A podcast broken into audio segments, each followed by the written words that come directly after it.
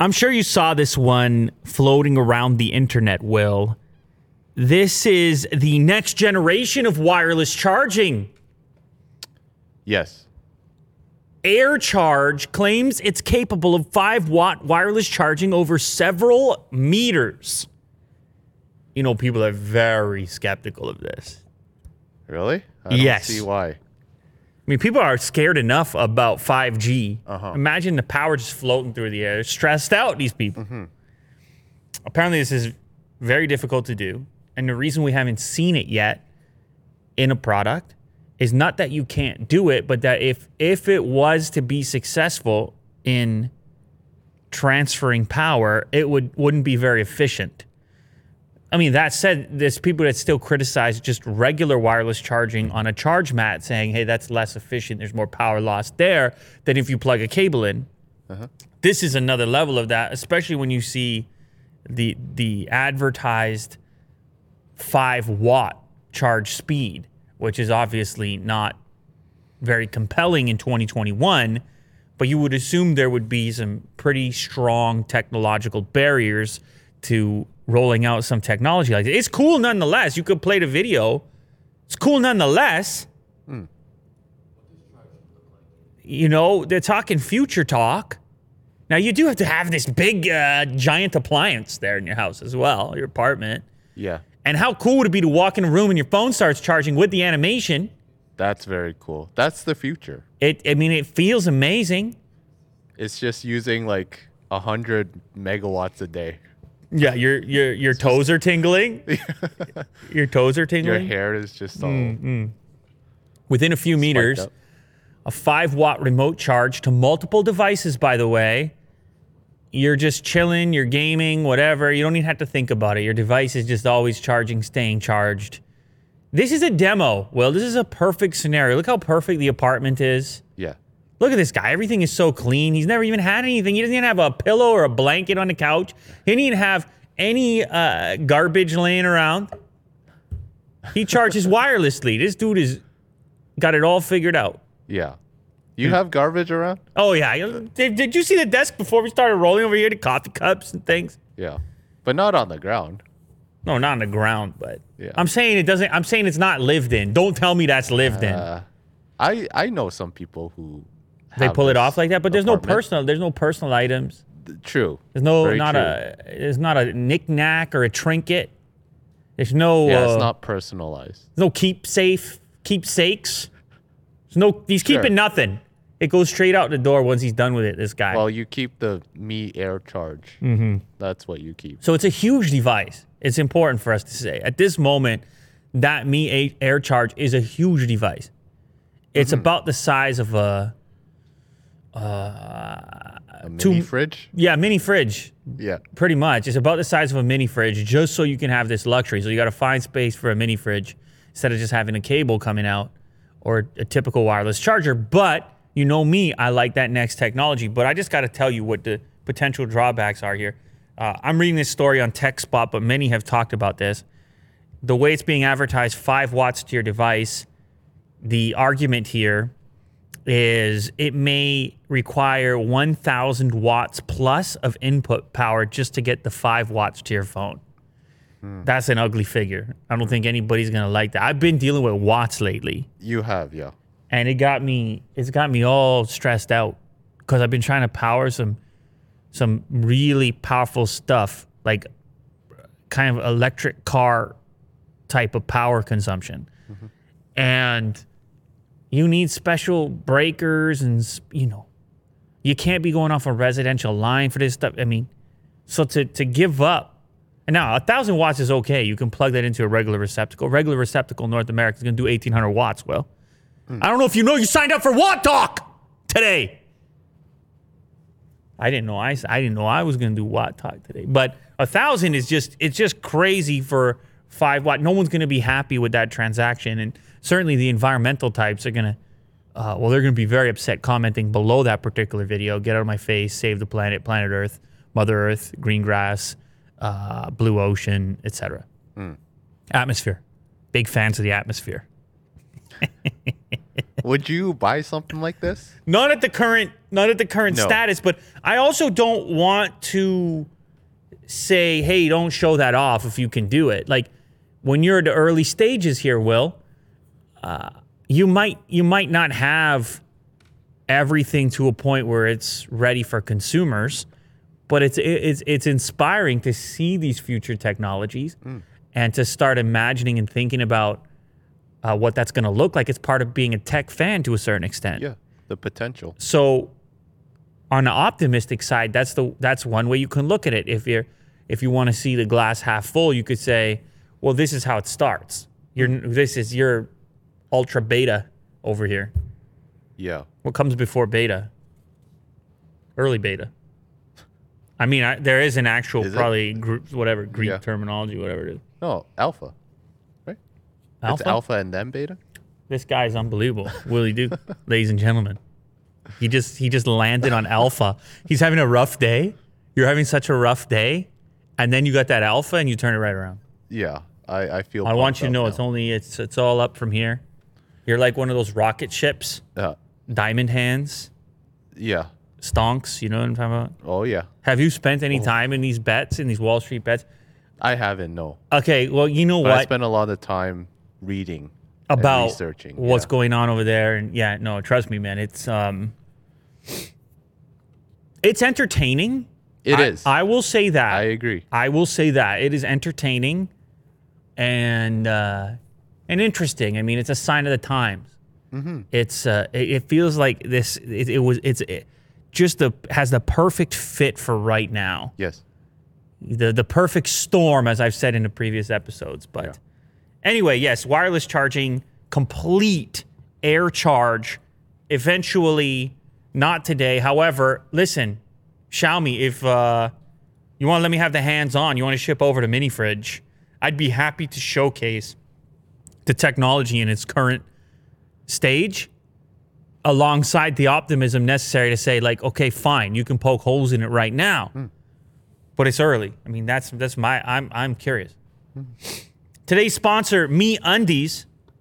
You know I replaced the underwear. You know I I tested this out with the softness. Yep. I tested this out with the fibers in use. Yep. I tested this out with the full length pant when you're trying to relax. Okay. Yeah, I tested that out. Right on. So did I. Hey man!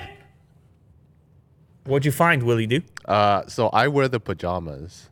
Uh, You the finally pants. did it. Yeah. And they're stretchy Mm. and loose fitting and super nice. Mm. Oh, Imagine, comfy. imagine just Willie Doo. He's lounging over there in his uh, MeUndies PJs, just reading Wall Street bets. Well, that's the life. That's what I did on Saturday and Sunday. Uh, yes, these are the most comfortable things. I mean, probably chances are you got a few pairs of underwear you're not super proud of sitting in a drawer there, or pajama pants that have been kicking around too long, and they, they're worn out, and you need an upgrade anyway. And and you've been waiting for the right opportunity, and the opportunity's now, because you're gonna get a special deal on all this gear because you're listening to Lou later, because you're watching this show. You're gonna get 15% off and free shipping on your order from MeUndies.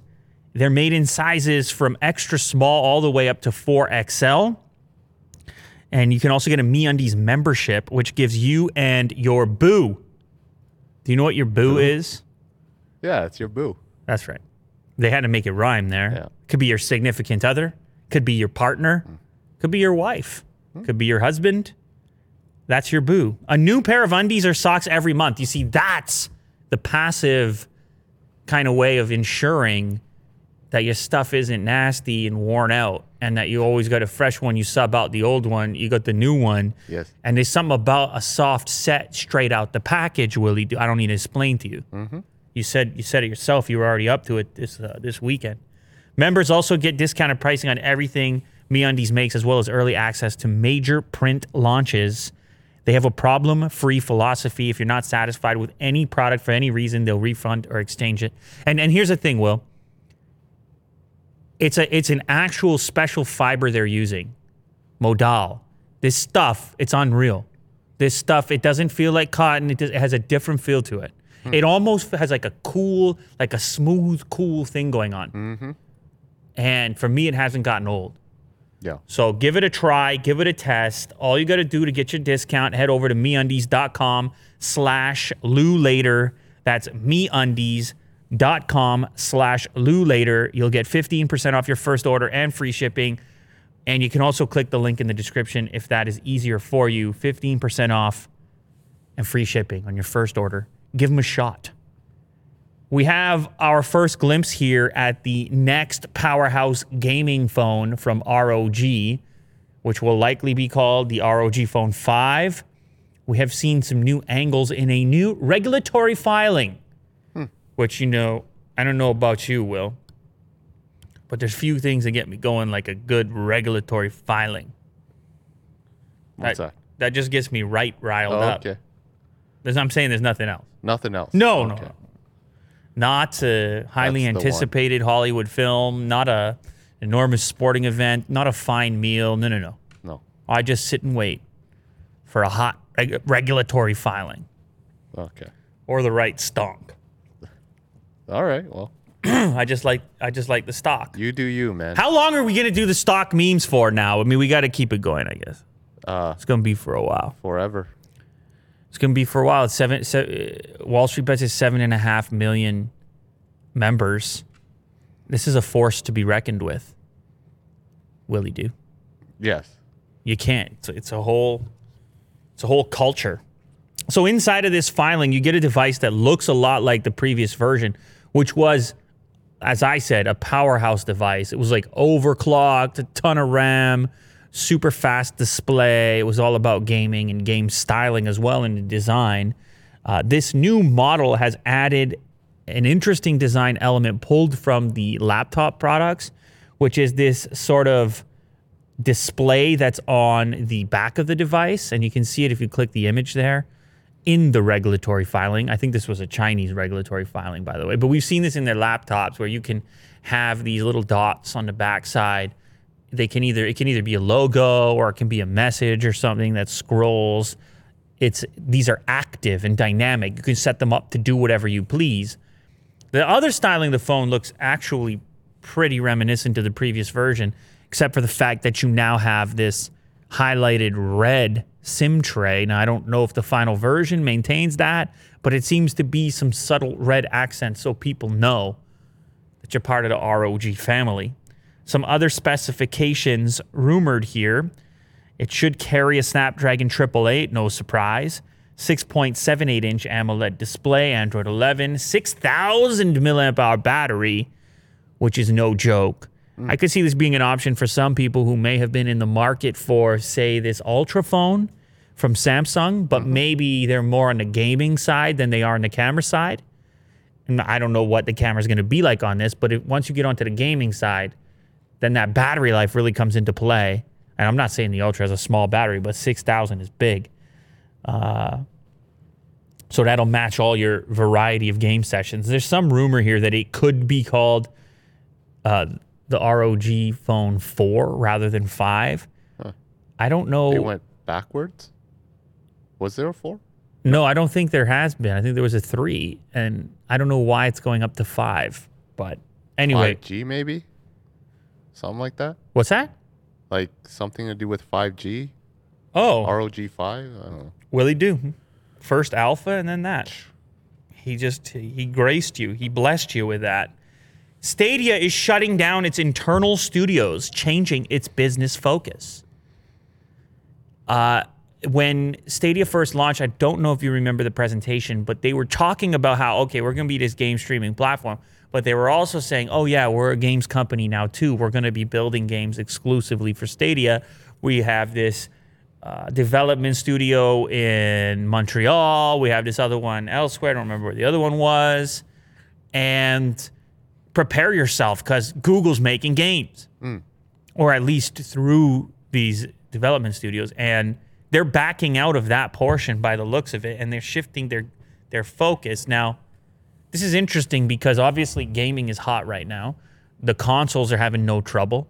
The GPUs are having no trouble by the looks of it and we're on the verge of uh, VR becoming more uh, ad- uh, widely adopted. It's just gaming is just a thing. right? It's really hot right now, and you felt like Google had to commit to this in a big way. You felt like they well, you, I mean, you didn't feel like they had to, but you felt like they did in that initial presentation, and uh, afterwards, some of the response was a bit lukewarm. However, things have been kind of building because all of a sudden Stadia started to pop back up around the launch of Cyberpunk, a really demanding game. And it turned out that one of the better ways to play it was actually on Stadia. Mm-hmm. But maybe it's too little too late, or maybe it's just inside of a giant company like Google, the performance measures have to be so substantial to really hang in there. I don't know. But I could assume they got a lot of ways to make money, Willie do. Mm-hmm. You know, shifting talent one place to the next. They say, you know what? Maybe we don't want to be making the games themselves. Look, that looks complicated. Yeah. You know, maybe we want to focus more on the Stadia platform. We think we have something good. Maybe game developers or uh, game companies would want to use it as a backbone Yeah. for their own stores Yeah. possibly. So th- apparently, the new focus is going to be something along those lines. It shouldn't impact the average player at the moment or Stadia subscriber. Things are going going to continue along the way that they are, but I think when it comes to scaling, it appears that Google wants to take a slightly different approach as opposed to trying to make its own uh, what would you call them AAA caliber games in their own studios exclusively for Stadia. But I don't think it's going to go away. And I think No. that's a good thing. Yeah. There are other streaming platforms, by the way, including NVIDIA's GeForce Now, which this system lets you utilize a GeForce GTX gaming PC in the cloud. Very Stadia like, of course, coming from NVIDIA, who a lot of expertise in this space. Now, we have an update that that service is going to work natively on the new Apple Silicon powered M1 equipped MacBooks and I guess the Mac Mini as well. And the reason that this is noteworthy is because those systems and Macs in general not really regarded as the best choices for gamers. Hmm. But that's just because natively not a lot of stuff is available and it, well it just hasn't been an emphasis really. But once things are in the cloud, once you're on a GTX in the cloud, will they add RTX at some point? I guess. Mm-hmm. But once you're on a GPU that's in the cloud provided by NVIDIA and you have a low latency, if you have a fat, fast enough connection, then the system becomes less important and it kind of bridges that gap where maybe even maybe even a gamer could cross over. And I, I know most won't. Most are going to want a PC, a gaming laptop that can do it without any cloud connection necessary hmm. if you're a hardcore gamer. But even the casual gamer goes, you know, when that AAA title comes out, I want to play it, make sure there's a way to play it. However, I really want this M1 Mac. Well, now here's an avenue in order to do that. Yeah. Granted, it doesn't even have to be an M1 Mac. It's just like, I mean, obviously it's nice, but you just need a web browser, right? You need a Chrome browser. Yeah. And a controller. That's pretty much it. That's pretty much it. So it's not surprising that it works on these devices. It will work. It's not utilizing the internal components to any degree outside of the display and the internet connection. I guess you would you you could use mouse and keyboard, right? Mm-hmm. Yeah. Absolutely. Or controller. Yeah. Yeah, up to you. You do need a, like I said, a pretty demanding uh, connection. Although over here they say 25 megabit per second download. That's not very good. I think most people can can figure that one out. And a minimum of a five gigahertz wireless router. Oh, NVIDIA recommends at least 50 megabit connection or higher for other potential internet traffic. Yeah, if you're in a, if you're a regular person with multiple connections in the household, I mean, you're gonna need better than 50 megabit, in my opinion, to have a good experience here. But anyway, that's what they recommend. It uh, you can also, of course, play on iPhone or iPad if you're an Apple user, but you can play it anywhere. Like I said, you just need a screen. The service is priced at $25 for a six month founders membership subscription. And the $4.99 monthly memberships are currently sold out. So I don't know. I think this game streaming thing is eventually going to be a thing. I'm just curious to see who ends up dominating and which service ends up winning out. Tim Cook got some bad news recently. Apparently, he is going to have to sit down and face a seven hour deposition in the Apple versus Epic Games legal case. Hmm. There's no, there's got to be no worse news than that. You got to come to the courtroom and sit there. You're summoned. You're summoned. You're the CEO of this company. We're talking billions of dollars, right? You get to walk around the campus, call your shots. You have to you get to have a coffee whenever you like. Every- You have everything sorted out for the day Yes. you know, and you're busy enough as it is. Uh-huh. And then all of a sudden the judge says, no, no, no, no, no, no. He goes, I'm listening to what these epic guys are saying, and I feel like you got to be here. And a judge can do such a thing. Well, and so he summons him over there, and now he's going to have a seven hour day sitting there getting yelled at and screamed at. Well, not yelled but you know what I'm saying, Yeah. Will Not a good time. not having fun. But that's the way it goes. If you want to go toe to toe in these type of legal battles, you put the power in the judge's hands. I mean, that's the way it is, right? Now, uh, obviously, this dates back. It seemed like a while ago we started talking about this. It's finally making its way to a courtroom. It's making its way in front of a judge. Uh, court documents reveal that Epic Games had originally wanted to, to, to depose Cook for eight hours. Apple then cited the Apex Doctrine, which can prevent high level executives from being deposed at all, before conceding to four hours. But then the judge jumps in and goes, uh, four hours, eight hours, or some length of time in between. And I guess they landed on seven at some point. The other thing the judge did that wasn't necessarily in Apple's favor is the judge denied Apple's request to subpoena internal documents from Samsung. Apple wanted to bring Samsung into the into the conversation because they have a special relationship with Epic. You know, through the Galaxy App Store, hmm. Galaxy Store, whatever they call their App Store. It's one of the ways, one of the few ways on a major platform that you can get your hands on Fortnite Mobile because obviously it's been removed from the App Store, the mm-hmm. iOS App Store. And however, if you have a Galaxy device, you have Samsung's own store, and they do all kinds of perks and promos, and they work together to utilize that advantage. That hey, here's a place you can still get Fortnite hmm. and whatever other epic game you might want to get. And so I suppose that Apple wants them in there to say, hey, look, we don't, they have a, a, a retailer. They have a way to reach people. They don't need to be inside the App Store. See, it's within our rights to boot them out or whatever else it might be. There's competition here. Although we all know that the the size, the scale of Samsung's App Store relative to Google, Google's App Store or Apple's App Store is not even close. Mm-hmm. But anyway, the judge denied that as well. He said, no, no, no. You show up yourself. Never mind this Samsung story. You show up for seven hours Ooh.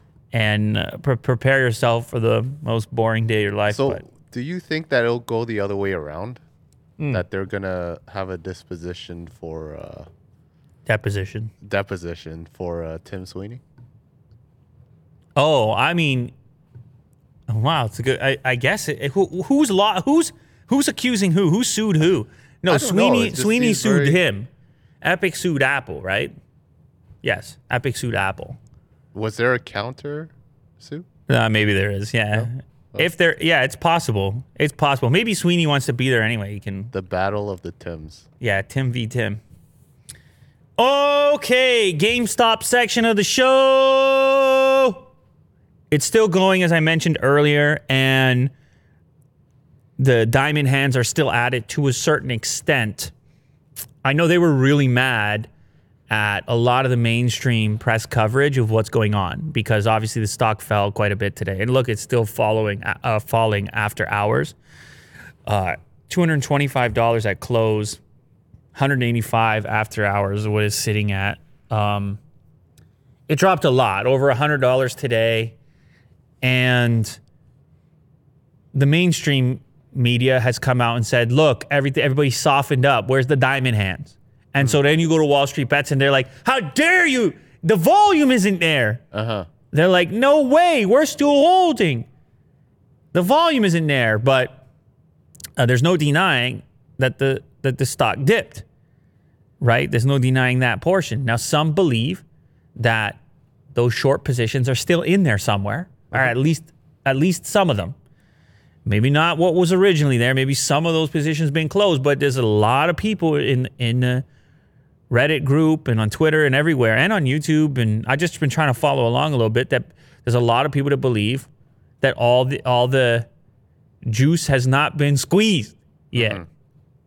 But they use the term squoze. Has the squeeze been squozed? so so uh, Bloomberg's headline, which actually came earlier today, 9:52 a.m. GameStop short interest plunges in sign traders are covering. So they're basically saying, okay, traders are covering. Retail traders, those are the types that would be in Wall Street bets that they're uh, selling as well, that they're bailing out, that the diamond hands become the paper hands and whatnot. But for those that are holding and part of the group, the hold the line types, they're uh, obviously upset that that would be that that would be the headline because it's two two reasons. Whether it's real or not real, the effect of it is it makes it harder for everybody to hold. Mm-hmm. The effect of it as this number goes down, it's you got to have another post pop up with somebody in the red to say, no, no, no, look at me, I'm Yeah. still holding. It's- Reaffirmation. Exactly. It's like for every this is this is how this machine operates. And so it becomes harder and harder to to to maintain your strength when you have all this outside action stating the alternative. Mm-hmm. And the share price itself being one of those things. Now we have to wait and see what happens when it opens up tomorrow morning. Maybe maybe people like the dip. Maybe people double down that are already super invested and have turned quite a profit. I know some of the big high profile Wall Street bets guys have already come on and posted a screenshot of their current holdings saying, I'm still holding, even though they lost millions of dollars today, at least Yes. in terms of their portfolio as far as far as their uh, statement is concerned. So we got to wait and see what takes place here, but I'm saying it's getting harder to hold. I think we can all admit that. I'm not coming at anybody. I'm not coming at Wall Street bets. Look, I know it's a whole culture to it. And I think it's, it's been a cool thing to watch. And I certainly think there's been an impact. Money has been lost. Hedge funds have lost money Yes. cl- closing out of these positions. Especially when uh, you're just a retail investor and this money could literally be life altering for Mm, you. It's like why why hold it? I, I'm just Will, saying. you can't start saying I'm stuff just, like this. uh, They come after you, man. I'm just reading. No, like- I know. It's an uh, honest. It's an honest way, way of looking at. It. That's what people are considering. No matter what they type on the on the on the thread, no matter what they type, the truth is, end of the day, they're sitting there by themselves. Now I know a lot of the jokes and a lot of the culture is about not giving in to those types of Right. to yeah. those types of attractions as far as you know it's this idea that you're not that you're playing a game and you're not investing anything that you're not prepared to lose Yes. and therefore if you really want to stick it to the hedge fund types then you must be prepared to lose you see how this thing works uh-huh. will the thing is that Sacrifices has to be made. at scale, you got to trust that every other person is going to adopt the same the same attitude. Mentality, yeah. Yeah, the same attitude. And that's where it gets hard the more that it scales up. Because when the hype train started to leave the station and regular people who are not even a part of Wall Street bets, I'm talking people who read it on Bloomberg, people who read the news on uh, what are the other ones, CNBC or saw it on TV. I'm talking, you know, your grandparents who who called up their guy and said, "What's going on, GameStop?" There, I'll take a few of those. You see what I'm saying? And then when it starts to dip, they not they didn't sign up to your deal, but they were all involved because it's never been a hype train like this hype train. Yes. So you Um, got to account for all these variety of factors. But hey, man, you know what? It is money. Well, Yeah. and and and it is true that if your if your agenda was more than money, which is hard to imagine, like it's hard for us to perceive that in the market, but if your agenda was more than money, then I guess you hold. I guess you hold. Mm-hmm. on principle. And it Yes. seems that some are still holding on principle. Now, speaking of the GameStop scenario, we have an update here from Robinhood's CEO, which I'm not sure if you got the article or if you skipped over it. I think you might have missed it. Did I? It's on CNBC. Robinhood CEO explains to Elon Musk why his platform restricted trading last week. This has been one of the hottest topics around the whole issue. You know, people were all kinds of accusations were being were flying around the internet. Well, as far as collusion and who who who called up Robinhood? Who's the who's invested? Who wh- what are the funds that are supplying Robinhood with capital? Who stands to gain and lose and all this stuff because they shut down they shut down the buying of the GameStop stock right as things were heating up. Yes. And when you, as you know, Will, when you eliminate the buy button and you only have the sell button, well, that's going to help the stock price go down mm. Significantly. There's going to be a, it's there's a panic-inducing aspect to that, and Yep. Robinhood was kind of the central focal point for a lot of these investors. That was what they what they were trading on. So they all saw this take place, and presumably there was an effect. So many immediately looked at that, and I know people came out on social media and wanted uh, huge inquiries and investigations and criminal accusations and things like this. But then last night, you had Elon Musk, he hopped on Clubhouse and he interviewed the CEO of Robinhood. Imagine that. Mm. What a simulation we're living in here. Elon Musk jumped in to run an interview on Clubhouse of Robinhood CEO. anyway, he grilled him and said, "What really happened here? Who who who do you answer to? What's going mm-hmm. on here?" Mm-hmm. And of course, the way it broke down, there was a defense that took place. He denied the CEO denied any shady activity and said it was just a cash problem. That when this volatility goes up, they have to provide more cash, big time money to what is the group called? Uh, regulatory capital requirements have to go to the National Securities Clearing Corp. And the team, their team at Robinhood, apparently at 3:30 a.m. Pacific on Thursday, were told that they needed a security deposit of $3 billion to back up all that trading, all that action. They didn't have the $3 billion. They scrambled to go to their investors, including some of the biggest investors down there, San Francisco area. And those guys just piled together a few billies for them and said, okay, fine, we can continue now. But there's still restrictions now, even on the thing, hmm. because there's a capital issue. Now, eventually, the $3 billion was trimmed down, and the emergency capital that they were able to raise was about a billion. And I guess that securities, the NSCC agreed to reduce the 3 billion down to 1.4 billion to expedite the trading back. However, there's still restricted stocks on on the app. At one point, it was 50 different stocks, which we talked about on the previous episode. It's still, I think it's uh, sitting at around eight right now that are restricted in some fashion or another-. There's a certain number of these volatile stocks that they will even let you purchase. Now, Right. look, that's his answer. Getting grilled by Elon Musk on Clubhouse in front of a lot of people. Does that does that satisfy does that satisfy the skeptical bunch? No, I don't think so. They're not really said. They're like, okay, fine. Uh, who's behind that? And who's behind that? And who's behind that? Yeah. Who works for who? Who decides what these numbers are and who? All these things. But th- this is certainly a real thing, this uh, NSCC.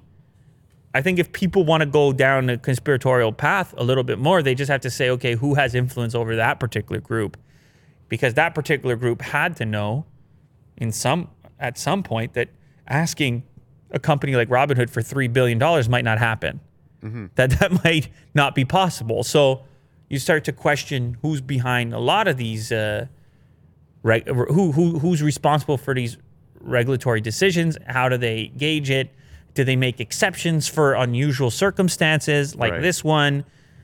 It doesn't seem to have impacted Robinhood though. People are still downloading the app. It's almost like all this press has brought Robinhood to the attention of a lot of people who weren't even interested in trading because it looked like so much fun. So I think they may actually get make their way out of this one, even though at one point it seemed like the whole internet had Robinhood in the crosshairs. Yeah. But you do a, you do a clubhouse with Elon. You you uh, discuss the N- NSCC. You say, look, we're here. We're gonna try to. We're gonna get the capital. Don't worry. One of the other issues over here. Uh, here we go. Musk quizzed Tenev, he's a CEO, on whether Citadel Securities, the largest market maker in options in the US, had pushed the firm to impose trading limits. So he said to him directly, "Are you sure that are you sure that that's the way that things went down?" And uh, Robinhood gains a significant chunk of its revenues from routing orders to market makers like Citadel. Citadel, a separate hedge fund business, helped infuse close to three billion into Melvin Capital, who was the big target with the short squeeze originally. So Musk just said directly, "To what extent are you beholden to Citadel? Mm-hmm. Are you in bed?" And he said, "There's a there's a rumor that Citadel pressured us, but it's just false." So he says no. Hmm. But it's so much money moving around, Will, in the billions, and it's such a small number of people controlling it. It's not that many social connections that need to exist in order to exert influence. Right. That's what's being said by the public and the bigger groups of individuals. Wall Street bets seven and a half million members. Some of these hedge funds, 30 guys. Right. That's all I'm going to put with that one. Well, yeah. Now, Elon likes Bitcoin. It's another thing that came up during this conversation he had last night on Clubhouse. How about Clubhouse? Clubhouse not minding it. They're like, oh, you want to use our platform for a big time interview? Uh, Elon Musk is going to be the host and uh, Sure. the CEO of. Yeah, they're like, yeah, I think that's a good idea. Yeah. Anytime. So Elon Musk said Monday Bitcoin was on the verge of being more widely accepted among inve- investors as he expressed his support for the cryptocurrency. You know, he put it in the bio the other day. He was able to send price of Bitcoin up around 14% just by putting it in the bio. Now he's talking about it a lot more. You know, he could make make some moves to try to figure a way to accept it for Teslas or something and mm-hmm. can, can make some interesting moves if he wants to elevate it further or put some of his own personal finances into I mean he could he could he can swing a bat. Mm-hmm. You know what I'm saying? So he came on there and he said I'm a supporter of Bitcoin. I was a little slow on the uptake. Uh, adding that he should have bought it eight years ago. Well, that's not hard to say. I mean, Yeah. Willie Doo should have bought it eight years Uh-huh. ago. Mo should have bought it eight years ago. There's a lot of things I should have done eight years ago, Mm-hmm. actually. But it's still cool that he's willing to say it. That's one thing about Elon. You feel like you get some transparency there. And you know, he embraces it. he just talks to, about these type of topics like a regular person to a certain Yep. extent. Willing to hop on there, willing to say the thing that the regular person feels, willing to meme it up with the general public. And so people obviously appreciate that. Now I know the crypto community is to love this news. Bitcoin is has been up recently. It's over 300% in 2020. And then of course we have the interest in the stock market which is sort of connected. You have many of these new trading apps, they add crypto in there. It's still not on the level where it's being utilized nearly as much as it could be as an actual currency, but we can imagine ways in which a guy like Elon being on board could actually influence that factor, being a guy who sells product, uh, at least cars. Yeah.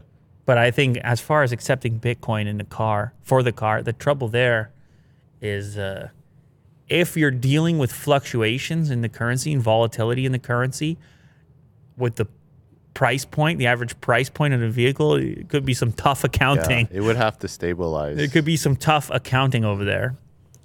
Now, speaking of crypto, India might actually ban private cryptocurrencies in favor of developing its own national coin. We saw similar news out of China, not necessarily on the banning side, but wanting to get into the crypto, wanting to get into the digital currency exclusively through a variety of apps that citizens would use in uh, substitute for paper money or just traditional finance. And it looks like India might be targeting something similar. it's no surprise really because we've talked a lot in the tech space how India has really wanted to control more of its domestic market. They've used tariffs and things like this to try to bring jobs to India. And they've also, in some cases, limited foreign investment in favor of trying to have the domestic market build products instead, like TikTok being banned, like Huawei being kicked out, although that's been talked about in other places outside of India as well. The latest one here, the bill, uh, cryptocurrency and regulation of official digital currency bill. That's the name of it. To create a facilitative framework for creation of the official digital currency to be issued by the Reserve Bank of India. The bill also seeks to prohibit all private cryptocurrencies in India.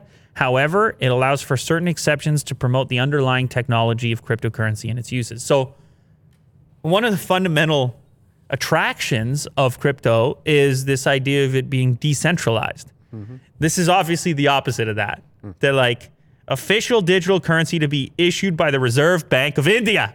Yeah. It's like, wait, didn't you hear about the decentralized part? Uh-huh. They're like, no, no, no, no, no, no, no, no. Governments, the idea are the idea of centralization of power. Uh-huh. So there's already a little imbalance there, and I can understand why governments are afraid of potentially afraid of such a thing. It they limits to a certain extent their control. Now, uh, do I think that there would be some sort of a a disadvantage to this particular approach? Possibly, because when you think about the way that world markets operate, de- depending how easy trade happens to take place, whatever the the uh, popular currency is. I mean, the U.S. dollar, for example, has benefited greatly from being the the uh, a currency that needs to be held by foreign nations for the purpose of trade. So it could be there could be a strategic disadvantage if say for example bitcoin takes off and the world is trading in bitcoin but it's outlawed in that particular market it could hurt now on the flip side of that by taking more control over it, they can manipulate other aspects of the economy, which might be domestically beneficial. So there's arguments in either direction, but it seems to me that it kind of defeats some of the coolness of crypto to yeah. just be a digital currency issued from your from your the, government bank. Yeah, then what's the difference, you know? Yeah. It just feels like it feels future. Like we're futuristic. Yeah. We can do that crypto. We can do that digital currency stuff. But let's just control all of it. Yeah. Can we do it like exactly how we did it with money? Like how we did it before? And they're like, yeah, I think with we can. Yeah, I think crypto we, banks and. I think we can do that. Yeah. yeah. I mean, honestly, I've been getting more involved in the crypto thing recently, and it's amazing how it's kind of like Wall Street bets, where it's there's the people who are uh, just religious about it, and it's more about a belief than than a, pra- a like a practical.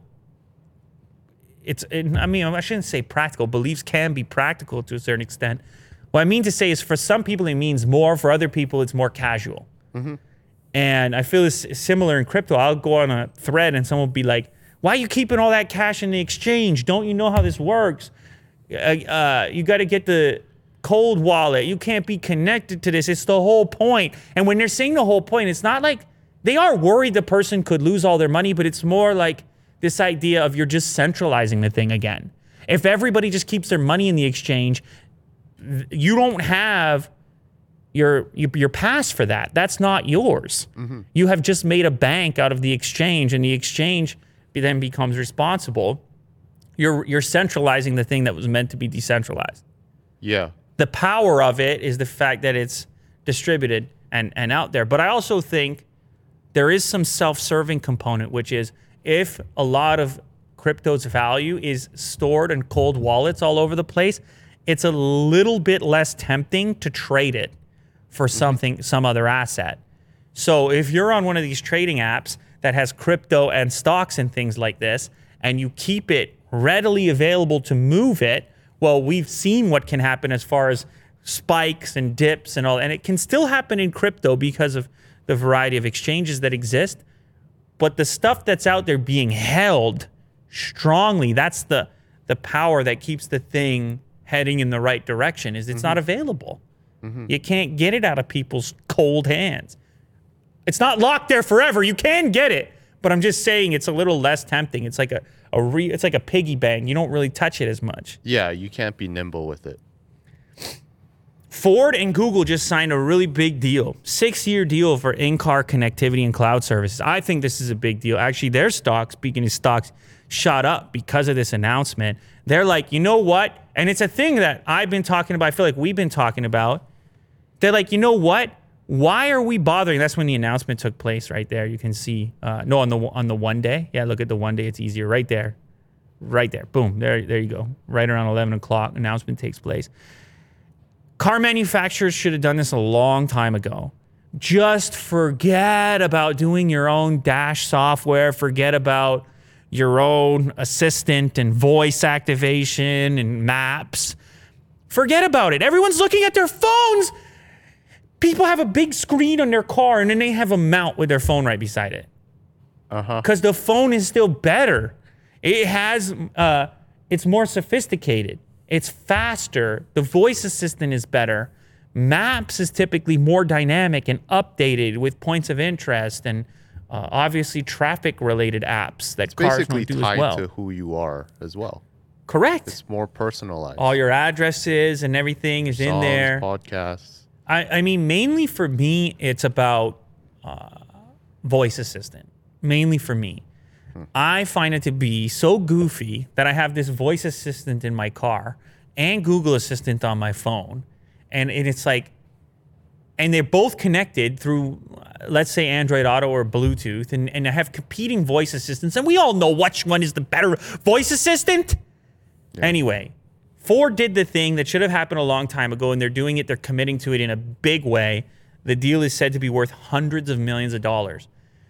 Uh, they're gonna they're going to partner with Google, so all of their in-car systems are Google. That's it. By 2023, that's it.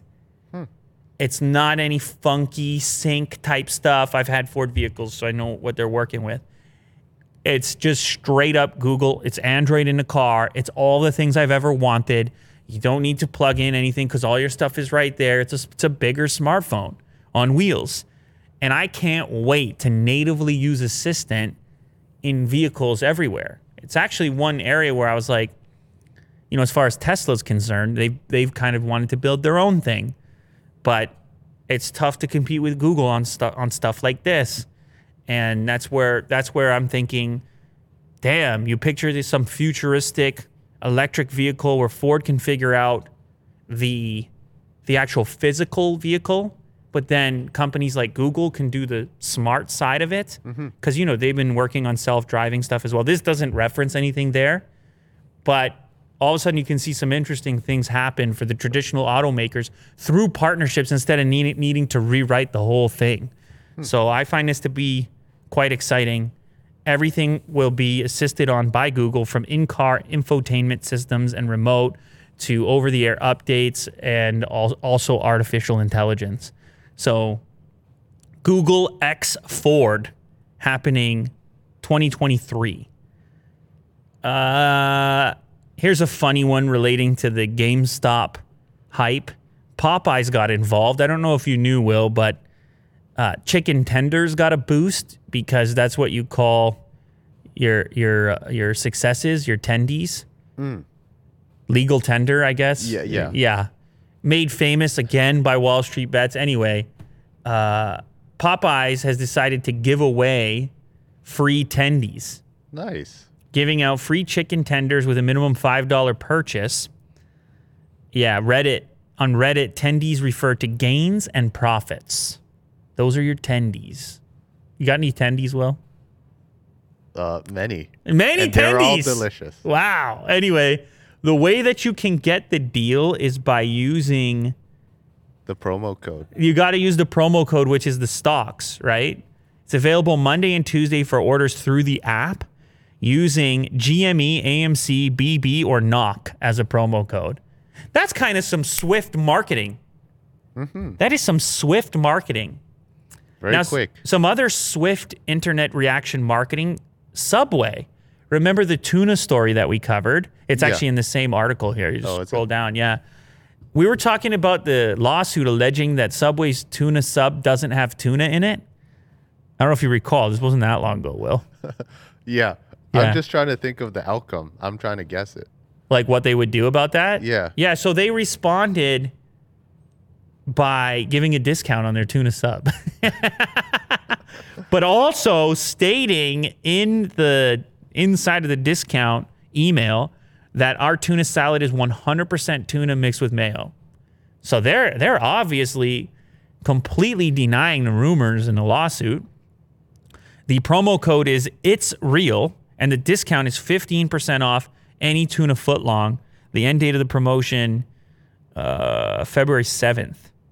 It'll go to February 7th promo code 15 off or it's real. I don't know. One or the other. Anyways, this is an interesting one because here you have a negative piece of press and rather than hide from it, you just come head on and you're like, no, no, our tuna's good. Here's a deal on it. Mm-hmm.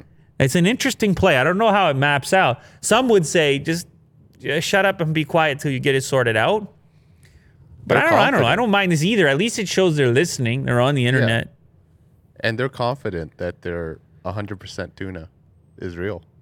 Does it make you more confident? Yeah, it does. You're like, oh yeah, they doubled down. It probably Uh-huh. is tuna. Yeah. Well, the whole story is quite confusing. This next article, not confusing at all. This is my most wanted.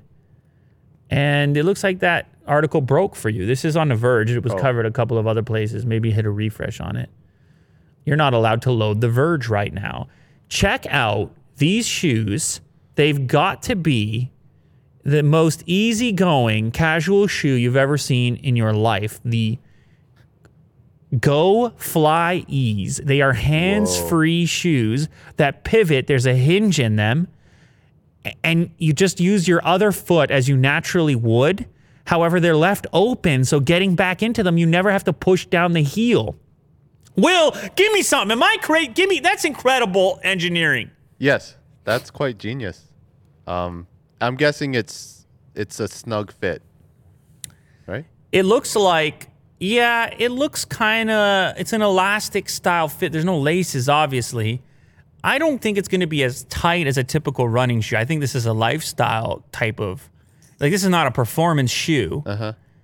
But I think as far as indoor shoes at the new studio, like, this is my dream right here. Oh yeah, oh yeah. Because oh, I yeah. kick off my boots and it's like, what am I bending down and Yeah. I'm fiddling with the back of the shoe, the heel portion, so it gets Yeah. lifted up and it doesn't get squished down. Snow flies all over the place. Yeah, I mean, I would love to get my hands on this, but it looks like it's going to be hard to get your hands on it.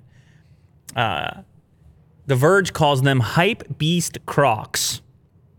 The Go Fly Ease is a contactless shoe, $120 for both athletic and everyday use. That's what they say. I don't know what type of athletic stuff I'd be doing over here. Oh wow. Now, my problem is, as amazing as these things are, it appears they're going to be hard to get your hands on. They are going to be available February 15th for select Nike members. I don't know if I'm a select Nike member. No, I no. have an account on the website. Maybe they can enable that on my account, or maybe, or maybe they just send us a pair because, yes, I mean, I don't want my only problem is the colors right now is a little you too. You don't like these ones? I'll put up with it. okay. I know it's super flashy, but I'll put up with it. Just the way that thing opens and closes is so genius, man. Whoever drew that and made that, I am so happy about it. Yeah. It looked like high heels at the beginning until You well, step into you it. step into it. it Look at the makes angle of attack, too. Your ankle is so perfectly situated to insert itself when the shoe is in its open state. Mm-hmm. Man, people who are just listening to this are dying right now. They're going to have to go check it out. It is the Go Fly Ease from Nike. Go look at this thing. It is like nothing I've ever seen before. JetBlue has revealed its new uh, airplane flight suites for going to London from New York. And you know, everybody's trying to get pre- you know be prepared for the post-COVID world. That hey, people are gonna eventually travel again. They're gonna eventually go to restaurants again. Maybe even the movie theater. That was another Wall Street Bets reference. AMC. Sorry. Yeah. Apologize, man. Uh, and so it's a good time if you're JetBlue. You come out and say, "Well, in the meantime, we reworked our suites and they're really cool. And so as soon as you're ready to fly again, think about us." And so they actually did two different types of suites. They're going to be on their Airbus A321LR. That is the New York to London flight as well. Although I think they're going to put some of these seats uh, for across the country as well, like New York to LA type thing. And one of them is called the Suite, and the other one is called the Studio, I believe. Yeah. One by one configurations, no passenger next to you. The planes will have 24 of the Mint suites and two Mint studios, which feature an extra side table and a small second seat, a bid to appeal to business travelers. It has a sliding door to close you off completely. And I don't know about you, Will, but could you get cozy in there for a few hours? Oh yeah, definitely. It's a bed, it's lying down, it's a big TV, there's some wood accents, a spot to put your headphones, a lot of storage. this is living the the dream here. Right. Being like just on an airplane and sleeping like horizontally and having it's essentially like a little room. Mm-hmm. Nice. It's nice. I like the privacy of it with the sliding door. yeah. Yeah, it's very, very cool. So I think they're doing good things here. And like I said, they're preparing themselves here for the resurgence. Kanye West is getting sued, $30 million lawsuit from nearly 1,000 Sunday service members. It's funny because when I read this, I was like, wait a sec, it was a whole religious thing. It was a whole uh, uplifting, good feeling type of thing. And I'm like, oh, thousand of those members were not happy the whole time. It kind of spoils it a little bit. But at the same time, I sat and thought about it as I saw those clips in the past of all them singing and dancing and everything else. It's like, wait a sec. Are these people employees? Are they hired? Are they volunteers? Is mm. because if you go to a church, no one's getting paid, right? Mm, in the donations, I don't know. I guess they're getting the priest. I don't know who. I don't know the the economics of the church per se, but I was curious that if, how he was able to put together these huge groups, these giant choirs, and and whether or not it was a business and they were taking donations to pay these people or how it was all working. But yes, obviously everybody needs to get paid, even if you're you're working at a church. I, I know that. I'm just saying I don't know how the structure works out compared compared to a regular job. Uh, but anyway, apparently, according to this lawsuit, a thousand different members have partnered together for two separate class action lawsuits. Uh, for example, one singer, Michael Pearson, said in court documents he was paid a flat rate of $250 regardless of the number of hours that he would work. Uh, there were no meals or restroom breaks and was forced to stand or sit on the ground all weekend long. I don't, I, don't- I, don't, I don't know what this entails. I don't. But you get to meet Kanye.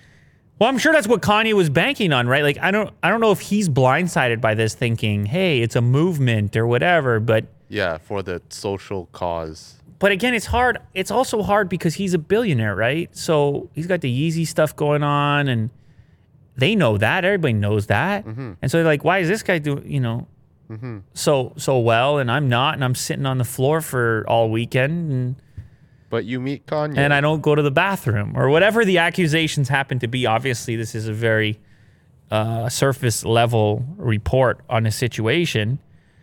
Uh, as far as lawsuits are concerned, he's also suing his former intern.